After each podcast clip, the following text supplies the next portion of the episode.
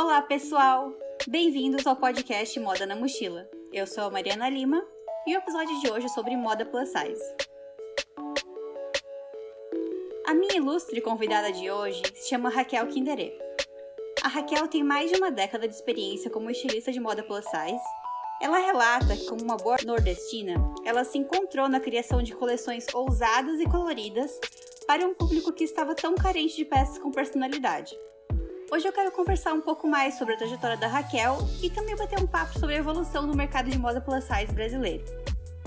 Raquel, muito obrigada por ter participado do podcast. Estou muito feliz de ter você aqui comigo hoje. Ai, eu que agradeço, Mari. Nossa, a gente colega há tanto tempo de profissão, né? E trabalhamos juntas. Eu que agradeço essa oportunidade de estar falando um pouquinho sobre a Moda Plus, que é minha paixão. Te admirei bastante sempre por trabalhar com um público tão legal assim, e você sempre, tipo, deu muitas palestras.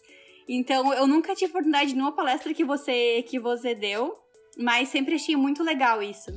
Ai, obrigada. Ah, é uma maneira da gente incentivar, né? Assim, que outros profissionais elas também olhem para outros tipos de público, que não existe só aquele público que a gente aprende na faculdade, né? A moda feminina. Existe hoje em dia tanta coisa bacana e a moda plus size é um segmento que está crescendo pra caramba. É bacana porque também a gente incentiva a inclusão, a diversidade, não só é, na moda, mas na vida das pessoas, né? Ajuda as pessoas a realmente se sentirem bem. E eu sempre falo que, que moda é isso, moda é a gente incluir pessoas, né? A gente faz muito mais do que roupa.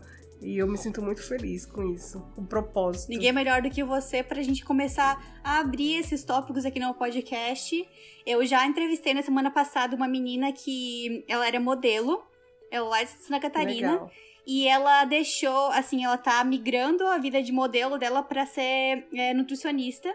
E ela, um dos, um dos assuntos que ela quer falar, é, trabalhar, é essa questão do dos transtornos alimentares e tudo mais, porque, sabe, né, tipo, a vida do modelo pode ser muito assim, triste nessa parte, né? Então, eu acho que é um complemento, assim, aos podcasts anteriores que eu tô fazendo. Acho que vai ser bem legal. Bom, mas vamos lá. Agora eu queria saber um pouquinho sobre você. Me conta como é que começou a sua carreira, onde que você estudou, como é que você decidiu trabalhar com moda. Assim, eu antes de ir pra moda, eu era técnica de informática, ou seja, nada a ver com sério? moda. Mas, Nossa, sério. eu não sabia disso! É, mas nem me pergunte mais nada de informática, porque eu, eu não sei mais nada. E aí eu disse, ah, não, não aguento mais ficar conversando com máquina, eu preciso conversar com gente, eu preciso, sei lá, fazer alguma coisa para os seres humanos. E aí eu fiz um teste de descobrir, me descobri em moda, né? Uhum. E aí eu uhum. fiz moda na Faculdade Federal do Ceará, que é uma faculdade muito incrível, muito boa. Eu saí de Natal, fui para lá. E de lá eu vim para cá, para São Paulo, que eu conheci um, um, eu falo assim, eu conheci um cabra daqui. e aí é, acabei vindo pra cá. Uhum. E o meu um dos meus primeiros empregos, assim, é, foi com moda plus size. Eu fui ser estilista de uma marca chamada Chica Vaidosa. É, eu não conhecia nada de plus size, mas como eu já tinha é, estagiado no Ceará com moda surf, que eu também não conhecia nada, eu acabei adquirindo um método de pesquisa, né? Porque surf eu também não sabia surfar, não, não sabia nada de surf. E o que é que eu fiz? Eu comecei a interagir com esse público.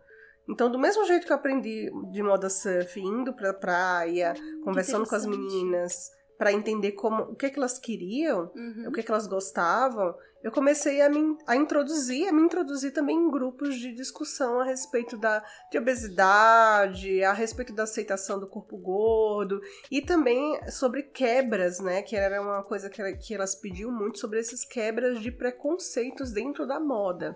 Caramba, que legal. É... E essa marca Chica Vaidosa, ela é de São Paulo ou ela é do Nordeste? Ela era daqui de São Paulo. Ela não existe mais, infelizmente, né? Mas era uma marca assim que tinha um propósito bem bacana, que era de trazer uma moda super colorida, uma moda bem assim é, estampado, coisas que não tinham na época para plus size. Isso foi há 10 uhum. anos. Eu achei legal que tu falou isso agora dos grupos de de, assim, de conversar com as pessoas é, desse público. E eu lembro que no curso técnico de moda, que eu comecei já desde o ensino médio lá a estudar, eu participei de um concurso de uma marca de Joinville, não sei se tu conhece a Elegance. Conheço, que é a então, marca super conceituada de plus size. Eles foram lá uhum. no curso técnico e fizeram um concurso com as meninas. Eu até ganhei, acho que, não sei se foi só primeiro, segundo lugar, não lembro mais exatamente. E pra desenhar uma coleção, foi bem legal. E uma das coisas que elas falaram é que elas, desde aquela época, também já faziam esses grupos de, de conversa, né? Elas chamavam, sei lá, tipo, 20 mulheres e apresentavam a coleção e perguntavam se elas tinham gostado. Tudo mais, foi bem legal participar desse concurso. Nossa, que bacana. Nossa, Mari, você é uma caixinha de surpresas, né? Eu não sabia que você tinha participado. Que legal, bacana. Participei, sim, era bem legal. Eu achava assim. Ai, eu já tô falando muito do Senai, eles não me pagam pra isso. Mas eu achei muito legal fazer o curso técnico, porque tinha bastante empresa da região que ia lá pra fazer essas. dar essas oportunidades pra tu ter um gostinho do que como, como que era trabalhar na área, sabe? Eu achava bem legal isso. É, mas acho que é importante a gente incentivar, né? Quem nos incentivou de alguma forma, né? Uhum. Quem serviu de parâmetro para alguma coisa. Sim. E a gente sabe como, como na moda isso é um pouco restrito, né? Assim, você trabalha com moda, trabalhou e continua trabalhando, né? Com moda infantil. Sim. E a gente sabe que, por exemplo, na moda infantil não existe um, um módulo tão específico para você entender as necessidades desse público, uhum. né?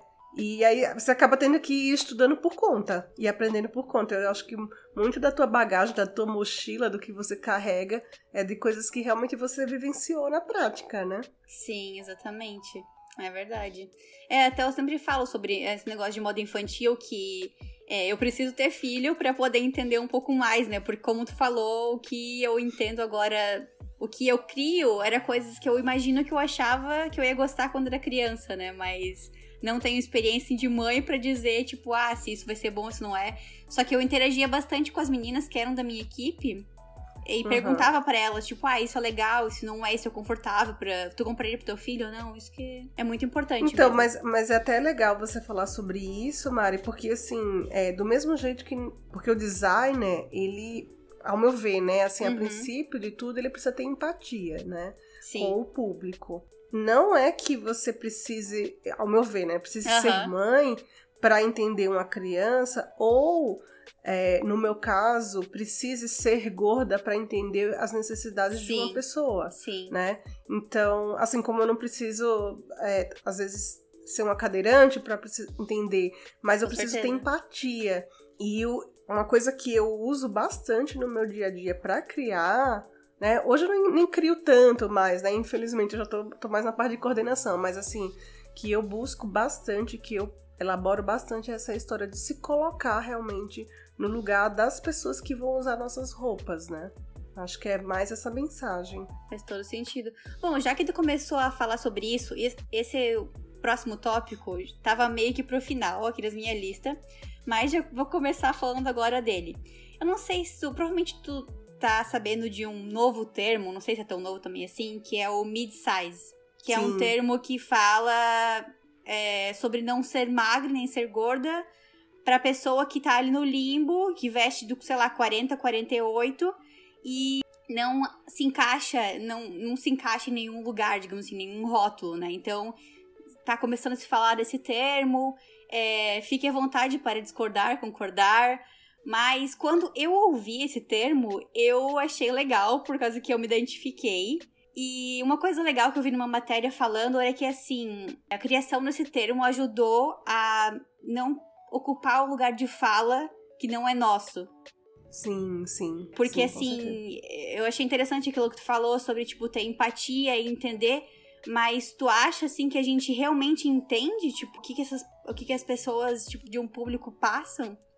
Assim, eu nunca vou saber é, as dificuldades que uma mulher preta, por exemplo, eu tô falando de várias questões sim, de diversidade sim. e inclusão, eu nunca vou saber a real dificuldade que ela passa para se inserir no mercado de trabalho, por exemplo, uhum. né? Mas eu posso sim escutá-la, né? E oferecer a ela é, a oportunidade de falar, de falar e eu escutar, obviamente. Uhum. E eu acho que é nessa escuta, e aí eu trabalho isso muito bem com a minha mentora de gestão de pessoas, a Karen Jorge. A Karen Jorge, ela fala muito para mim assim sobre a questão da, da eficiência, né, da necessidade que nós temos de escutar uns aos outros, escutar realmente, né? Não é escutar aquela coisa de bate-papo de, de, uhum. de, de, de bar, mas sim realmente entender as dores. Claro, eu nunca vou saber, a menos que eu, né, realmente venha a, a, a me tornar plus size, mas eu nunca uhum. vou saber quais são as, as reais dificuldades dessa pessoa.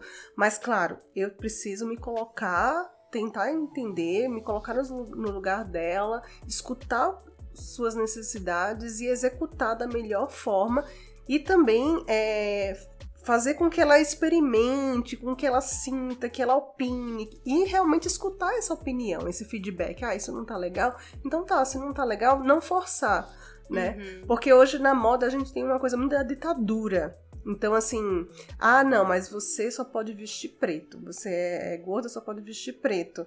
Sim. Não, se ela tá dizendo que ela não quer vestir preto, que ela quer vestir outra cor, tudo bem, não tem problema, sabe? É respeitar uhum. nesse sentido, ao meu ver. E é. sobre a questão que você tá falando da mid-size, sim, já ouvi. E eu acho que é um termo Assim como você falar sobre plus size, ele é agregador, mas ele é necessário porque de fato essas pessoas, elas não são escutadas. A gente voltando, né? Fala tanto da moda 38, 38, 40 no máximo, esquece que essas mulheres, que é um 42, que é um 44, elas também não são inseridas. Uhum. Né? Aliás, qualquer mulher que esteja um pouquinho acima do peso, independente se ela vai ser mid ou se ela vai ser plus, ela já é, se sente excluída da sociedade, né? Então, é, é mais para chamar a atenção eu acredito que é mais pra gente realmente mostrar que essas mulheres existem, existem que elas estão aí, que elas uhum. têm também suas necessidades, que elas também trabalham, elas namoram, elas saem, enfim. Eu sou mid-size também, né? E eu acho importante realmente levantar essa, essa abrir essa discussão para que as marcas vejam, nos vejam, né? Sim, sim. É. Eu lembro daquele, daquela cena do Diabo Veste Prada, do filme, em que ela fala: "Ah, não, você usa 40, não, tá, tá, tá muito gorda, tem que usar 38". Acho que era isso, Sim. mais ou menos, os números, né? E aquilo era uma coisa que chocava muito as pessoas, né? Mas como assim 40? 40 é. A maioria das mulheres usam 40, sabe? 40, tipo, exato. É normal, é. Quer dizer, não é, não é legal falar normal, porque todo mundo é normal, né? Mas. Uhum. Não, mas tipo... somos normais. 40 Sim. é normal, um 42 é normal, 44 uhum. é normal. É o que eu sempre falo, gente, todas somos normais, né? Sim. Assim, Sim. Não existe essa coisa de ah, dizer que existe uma moda normal e outra moda é anormal. Não, Exatamente. todas somos corpos, né? Exatamente. né? Todas sustentamos corpos. É, eu lembro que agora eu tô falando também disso, tipo, de só usar preto e tudo mais. Uma das coisas que falaram pra gente naquele concurso é sobre isso, tipo, elas incentivavam bastante. Eu acho que até elas dividiram assim o, a coleção em temas as meninas lá da elegância, né? E acho que era, sei lá, tipo, um era sensual, o outro era romântico. E aí deram esses temas para cada equipe. E elas falavam muito, tipo, disso, de que antigamente o plus size era muito assim, tipo, de esconder, como tu falou, tipo, de tentar emagrecer e tudo mais. E não era o que as mulheres queriam.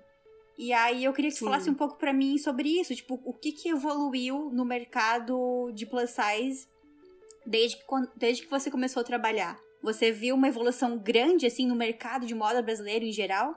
No mercado, sim. É, mas com relação à aceitação dessa, dessas pessoas, né? Com a aceitação da, da mulher, principalmente, ainda não. Uhum. Elas ainda sofrem muito preconceito. É, mas a oferta de produtos, sim, aumentou bastante. Né? Eu lembro que quando eu comecei, é, apesar da, da empresa que eu trabalhava, ela ter essa pegada aí de uma moda mais é, criativa, mais colorida, é, nessa época não tinha é, muitas opções nesse sentido. Então, quando a gente ia oferecer nossas roupas, as lojistas já barravam, diziam, não, eu não vendo esse tipo de roupa aqui. Para minha cliente, eu só vendo preto, é legging e, e camisetão, é isso.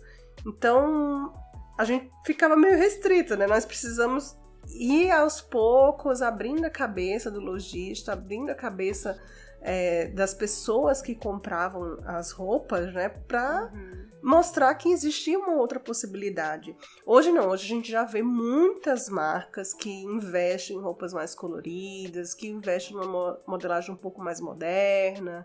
Então temos sim opções para todos os, os, os, preços também, né, desde uma, uma roupa um pouco mais cara, mais sofisticada, até uma roupa um pouco mais barata, mais acessível. É, mas falando da sociedade em si, nós ainda estamos em passinhos de, de tartaruga, sabe? Eu não acho que, que a sociedade já super aceita o corpo gordo e tá tudo bem. É tanto que essas mulheres, elas não elas relatam bastante que elas não têm as mesmas oportunidades de trabalho, elas não elas sentem vergonha de sair de casa muitas vezes para comprar roupa porque elas não têm uma boa experiência de compra, porque uhum. chegam nas lojas, as vendedoras já falam de cara que não existe roupa para ela, sabe? Ainda existe uma, um processo ainda muito grande de luta para que essa mulher realmente seja aceita. E eu falo mais da mulher, mas é, eu faço masculino também, né? Uhum. Fiz durante um bom tempo masculino. E esse homem também sente dificuldade, tá? De inserção no mercado. É que a mulher é muito mais explorada, né? Sim. Da mulher se exige a magreza, se exige a maquiagem bem feita, o cabelo sempre maravilhoso, a unha uhum. sempre pintada. Então, por isso que eu falo mais da, dessas mulheres. E, e acabam sendo o meu público que eu tenho mais. Acaba sendo o público que eu tenho mais, assim, apego, mais carinho, que eu olho Sim. com mais cuidado. Mas o homem também.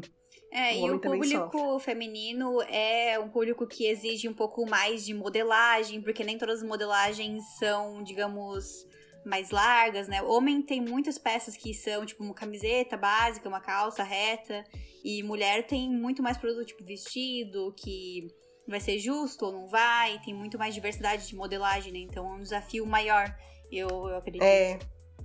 É, mas eu acho. Mas pra, mesmo assim, mesmo para os homens, existem algumas coisas que a gente faz para modelagem ficar um pouquinho mais moderninha, né? Uhum, e uhum. esses homens, eles estão mudando também, né? Sim. Eles estão querendo vestir roupas ou mais justas. ah, eu quero uma calça skinny que fique legal no meu corpo. Então, uhum. ah, eu quero um, um moletom mais descolado. Uhum. Enfim, eu acho que Com também, certeza. sabe? Com certeza. É. E e o masculino é bem pouco explorado. Ainda menos. Se o feminino já é ruim, imagina o masculino, ainda bem menos. É, é uma coisa que eu tenho falado bastante com as meninas aqui no podcast, que a gente fala que, assim, o caminho mais comum que existe já dentro da faculdade começar trabalhando, começar criando coleções para moda feminina, né? E aí é isso. É, e, e nada mais existe. Não existe moda pet, não existe moda infantil nem masculino, é. nem jovem, nada. Exatamente. Bom, voltando à tua, à tua história, e aí, depois que você trabalhou na Chica Vaidosa, quais foram os próximos passos da tua trajetória? Então, daí da Chica eu fui para Pernambucanas, que também tem uma linha plus feminina, né? Então, aí eu fiquei lá um ano e meio, mais ou menos. E aí foi onde eu descobri o varejo, né? O varejo é muito diferente da, da dessa moda mais autoral. Uhum. É aquela coisa mais fast fashion, faz e, e, e coloca na, na rua. Mas foi bacana porque lá eu tive a oportunidade também de participar de um grupo de estudos que, focal para entender um pouco mais sobre as necessidades dessas mulheres. E aí eu comecei a olhar elas. Antes eu olhava muito para coisa mais autoral, ah, vamos fazer uma moda mais é, mais criativa. Depois eu comecei a olhar um pouco mais, ainda mais para elas nas, nas, necessidades básicas do seu dia a dia. Eu comecei a fazer roupa mais casual para o dia a dia mesmo. Essa uhum. mulher precisava ir ao supermercado, ela precisava trabalhar, enfim. Então eu comecei a olhar mais para para o momento de uso de, dessa roupa, né? Para um momento mais específico de uso. E foi uma, uma abertura de, de de portas para eu entrar na Malve logo em seguida. Que aí em seguida eu entrei na Malve. Uhum. E na Malve, além do feminino, recebi o masculino também. Foi a primeira vez que eu comecei a fazer moda plus size masculina, que para mim não, não entendia nada de masculino. Sem, mesmo na moda surf, quando eu era assistente, eu só tinha feito pro feminino, então foi realmente um desafio aí para mim. Eu comecei a fazer kids masculino só aqui no Canadá. Acredita? Eu nunca tinha feito Ai, no Brasil. Eu só fazia menina lá. É, e aí, você gostou? Você curtiu? Gostei, gostei. O pessoal gosta bastante das coisas que eu faço. Ah, que bacana, que legal. Uhum. Então, é um universo um pouquinho diferente, né? Mas Sim. é gratificante da mesma forma. Eu achei muito bacana, assim. O meu masculino hoje eu falo com bastante carinho, assim, do que eu fiz, né? Uhum. E aí do masculino fui, a gente foi evoluindo para continuei com uma moda é, mais casual, obviamente, mas que é, né, a cara da, da, que era a cara da Wii, que era a marca que, que eu fazia no plus size dentro do grupo Malve. Como é que tu tá tu faz assim para passar toda essa hum, conscientização para tua equipe, toda essa tua bagagem, experiência, porque é, eu acho que é difícil encontrar pessoas que tenham assim, tipo, 10 anos de experiência como tu tem com um segmento específico, né? É, então eu achava logo no início que eu ia pirar, assim, porque eu sabia fazer uma coisa muito empírica, né? Algo meu, algo, uma Sim. metodologia que eu criei, que era minha e tal. E eu ficava pensando, nossa, eu, não, eu acho que eu não vou saber passar. Mas assim, foi um desafio, ainda mais nesse momento de pandemia, né? Que eu virei coordenadora na pandemia, ou seja, eu não podia ficar com as pessoas uma do lado das outras. Mas o desafio maior foi de realmente transparecer as coisas que eu acreditava.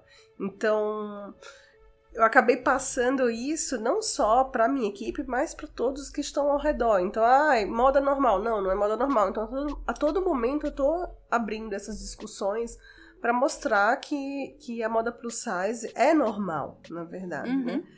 Então eu trouxe mais esse, esse momento de, de reflexão para a equipe, para a equipe também se conscientizar, para a equipe começar a olhar essas mulheres de uma maneira diferente, quebrar esses preconceitos, quebrar esses paradigmas aí e, e fazer uma moda como outra qualquer, né? Assim, tem, claro, a, ali algumas pesquisas específicas, mas nada assim muito diferente do que a gente fa faria para para a moda no geral, né? Assim, você pesquisa tendências, você elabora cartela de cor, faz temas do mesmo jeito como outra qualquer.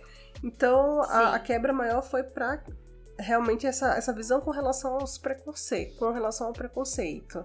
Mas isso foi bem aceito. Uhum. Eu acho que Bom, já que a gente começou a falar agora sobre isso de ser normal ou não ser, é, quais são os termos assim que a gente tem que tirar do nosso vocabulário antigo? Porque hoje em dia se fala muito de. É, não tem problema é, falar a palavra gorda. Gorda é um adjetivo. E a gente sempre por muitos anos ficou naquela. Ah, aquela pessoa é gordinha. Tipo assim, ah, eu não quero ofender tudo mais. Como que a gente faz para reprogramar essa chavinha que dando na nossa cabeça para botar que não é palavrão, não é uma coisa ruim, não é uma coisa negativa?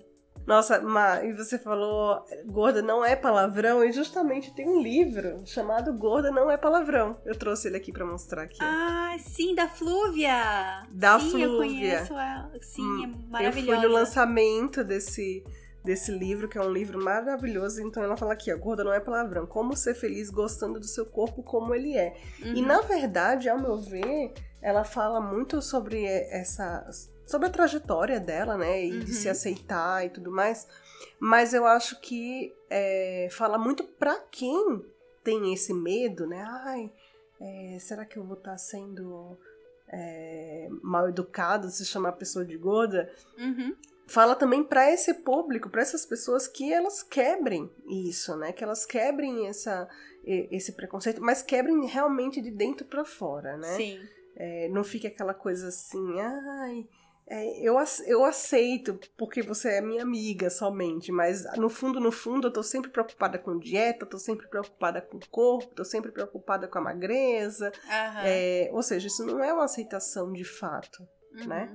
Então, é, eu acho que ela fala, fala realmente para as mulheres se aceitarem, fala da trajetória dela, mas ela fala para mostrar que se a gente tirar essa carga negativa dessa palavra, né, desse adjetivo, como você falou, a gente tira uhum. também esse preconceito dentro da sociedade, né?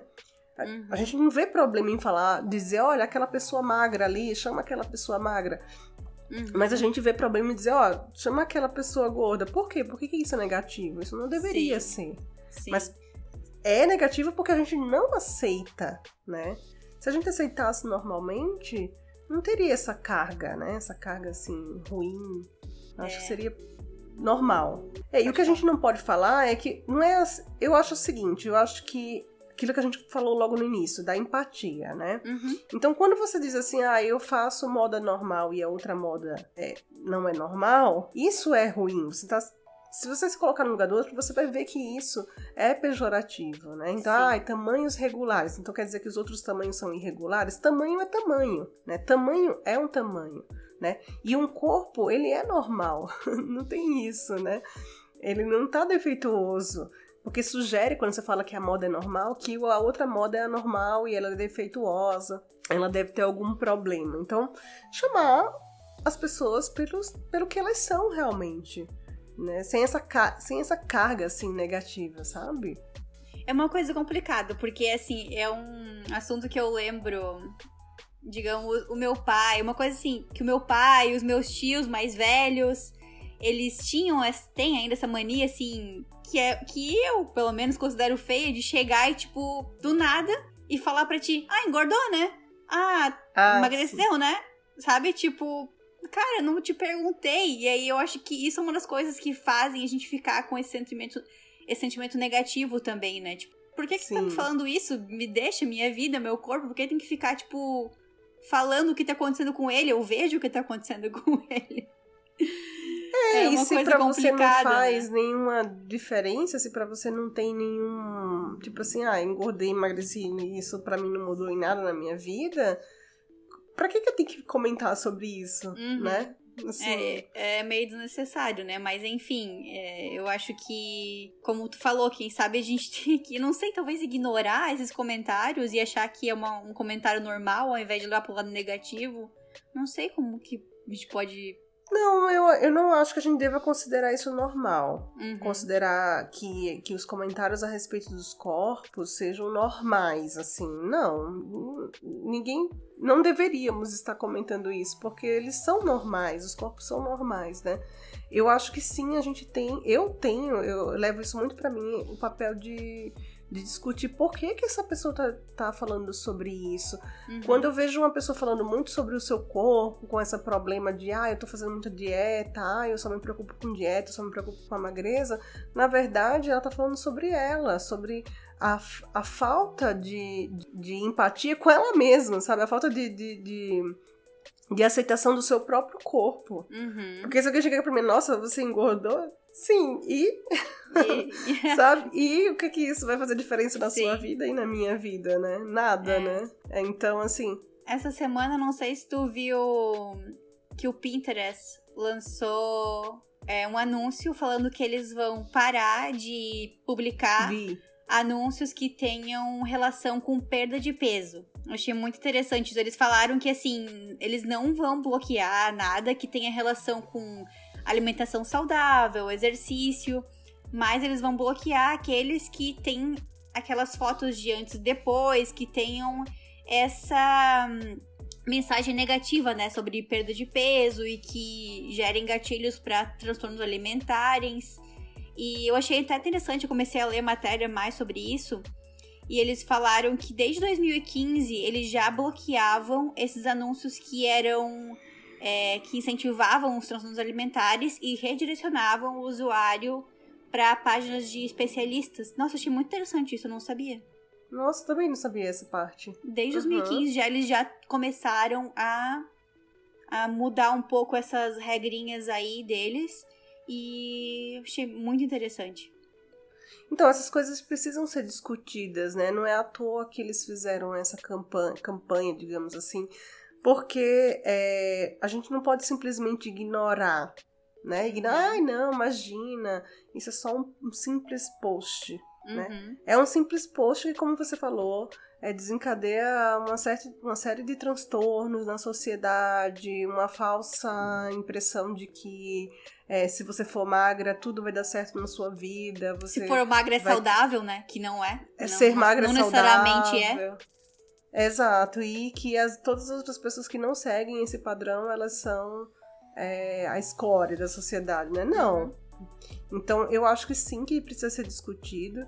É, nesse, na família também, claro, não precisa sair brigando com todo mundo, nem se estapeando, nem nada, mas as coisas precisam sim ser faladas para que para que as pessoas sintam as dores uns dos outros, né? E entender que aquilo ali não é legal. Uhum. Entender se você não gosta de ser é, pontuado dessa forma, se você tem algum problema com o seu corpo dessa, com relação a isso, então vamos falar sobre isso, vamos melhorar aqui o nosso discurso, vamos melhorar aqui a nossa aceitação. Acho que as pessoas, as pessoas precisam falar e precisam ser pontuadas de que algumas falas delas são preconceituosas né? Uhum, que geram sim. realmente discriminação. E eu sim. acho muito bacana as empresas se, se posicionarem com relação a isso. Eu acho que sim, eu acho que, que o Pinterest fez uma, algo bem bacana, uma, uma educação aí social. É porque não é só uma questão assim de, de ai, preconceito com relação a plus, quem é plus mas sim um, é um incentivo a, como você falou, né? A uma, a uma busca que ela é irreal. Não existe esse corpo. Né? Ele existe para pouquíssimas pessoas. Sim. É, né? Não é algo que é normal. Isso sim é anormal, né? E essa questão dos anúncios é bem interessante, porque é uma coisa que a gente não escolhe, né? A gente não escolhe ver um anúncio sobre perda de peso ou não ver. A gente escolhe segui seguir uma influencer que é gorda ou que não é. E a partir disso aí, o algoritmo vai trabalhar e vai mandar pra gente ali os anúncios que tem a ver com aquilo. E muito legal que eles bloquearam isso, porque daí realmente, tipo, ninguém vai ter acesso a esse conteúdo, né? É porque ninguém sabe qual tipo de anúncio que você vai receber dependendo do, dos atos que você vai tomar na rede social. Então achei é, bem exato. interessante. Algumas pessoas falaram ah, que isso é censura e tal. Eu acho que não é bem aí, não é bem esse ponto, não. Eu acho que é só a falta de incentivo desse tipo de. É, e que eu acho positivo, né? Não uhum. incentivar esse tipo de propaganda, esse, esse tipo de anúncio.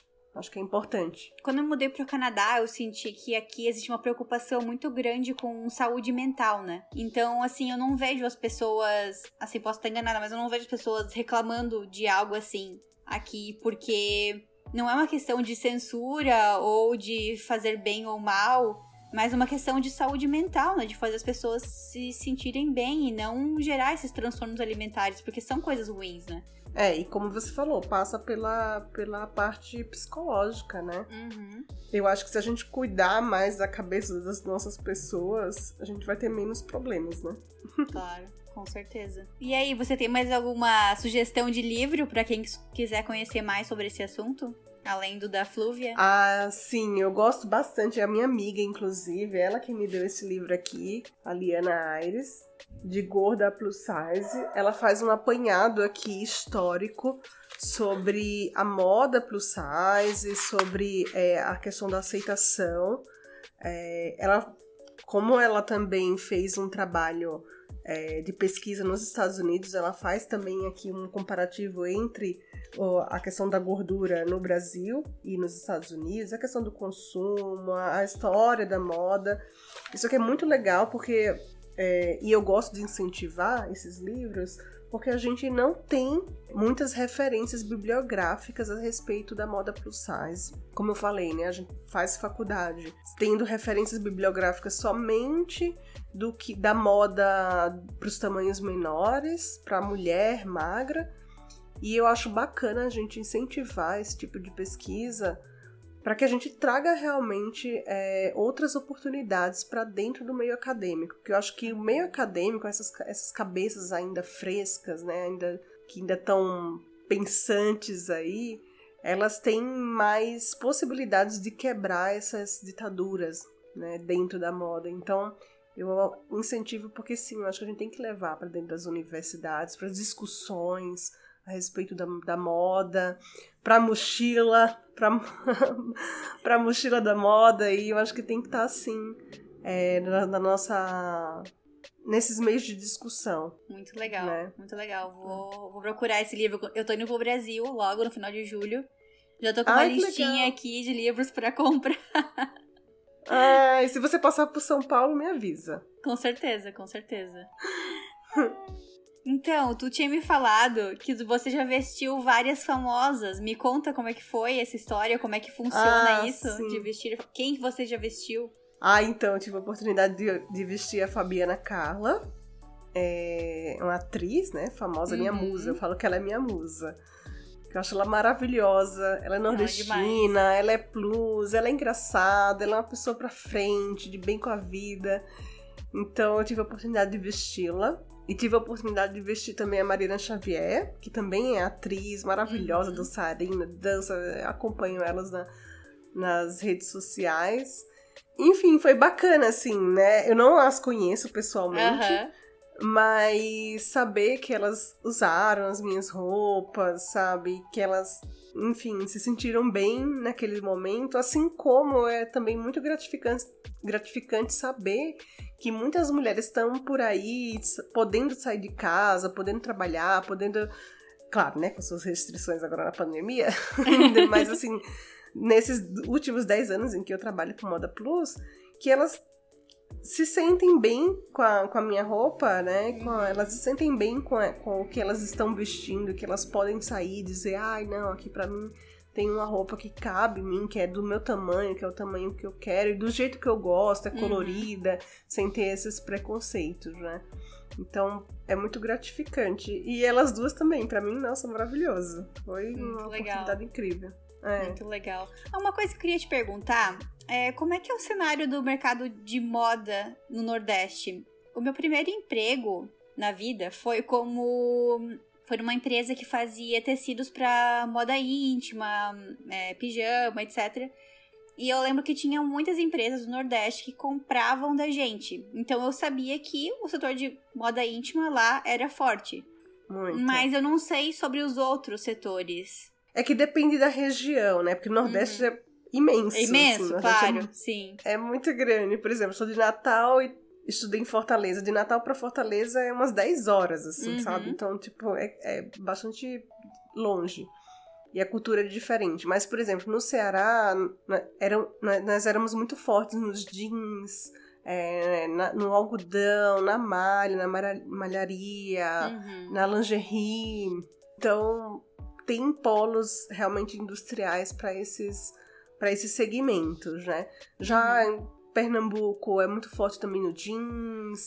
No Rio Grande do Norte nós temos a Guararapes, né, que é a fábrica. Sim. Então, assim, tem os seus polos ali de, de indústria. Assim uhum. como tem também no, no Sul, né? Assim, Sim. Jaraguá também...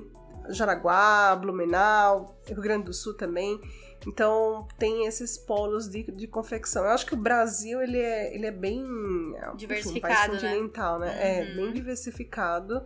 É, a gente consegue abastecer essa galera toda e esses estados todos. Deveríamos ter mais incentivos têxteis.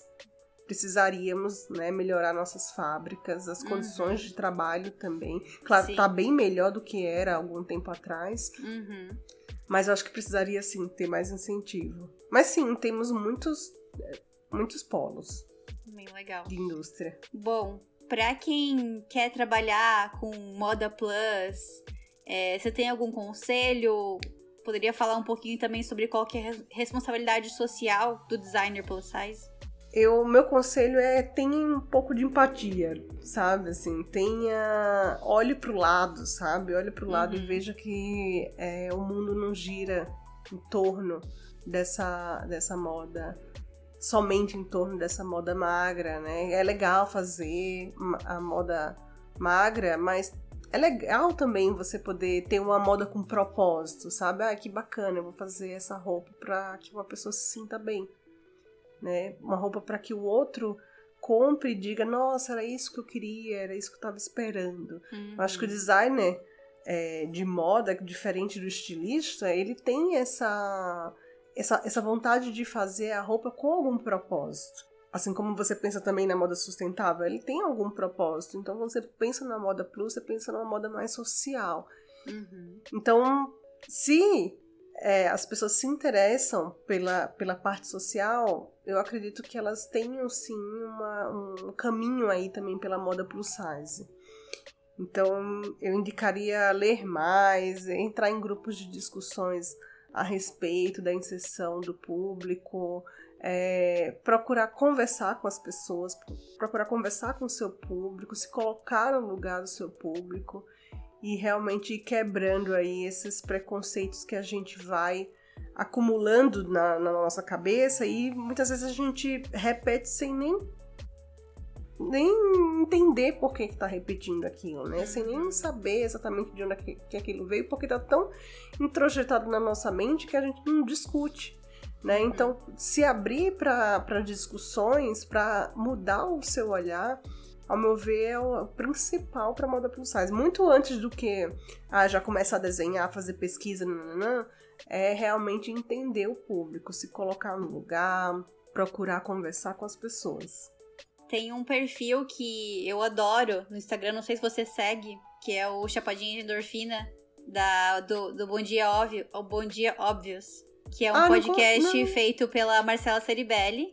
Ah, que legal. Vou procurar. Foi assim, o Bom Dia foi um podcast que me inspirou a fazer meu próprio podcast, né? Eu comecei a ficar viciada em podcast em 2020. Eles têm um perfil bem legal, que é o Chapadinha de Endorfina. Eu sou fã, que é focado, assim, nessa questão da saúde e tudo mais, mas de um jeito muito moderno, inclusivo, que eu indico para todo mundo, assim. É bem interessante. E eles discutem sobre, sobre moda também ou é mais sobre a questão alimentar? Não, é mais sobre a questão de saúde, mas de assim, ah, tá. quebrando tá. totalmente os paradigmas de você tem que ser magra, você tem que fazer dieta. É só sobre a questão, uhum. assim, tipo, de se sentir bem e fazer exercícios.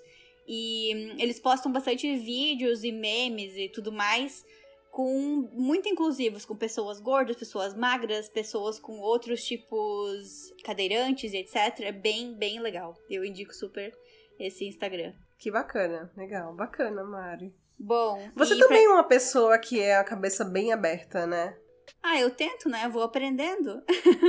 Acho ah, que é importante. Eu, eu sempre falo que eu ouvi um podcast uma vez uma pessoa falando você não é responsável. Talvez eu mude de ideia sobre isso no futuro, tá? Mas agora eu concordei com a fala dela. Você não é responsável pelo primeiro pensamento que você tem, porque esse é o seu pensamento que veio, né, da sua família, da sociedade, etc. Mas o segundo, você tem que analisar, estudar, pensar Refletir, e evoluir, né? né?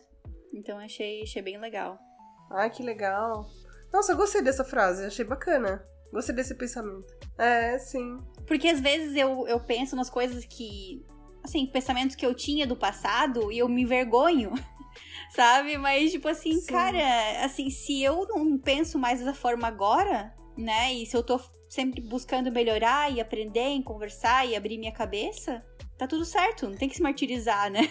Tanto por é... uma coisa que você pensava que era errado. Porque todo mundo. Todo, ninguém é perfeito, né?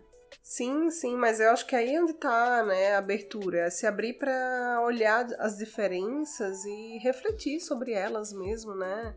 Entender que, claro, enquanto você não se abre para isso, você tem vários preconceitos, tem várias opiniões, enfim.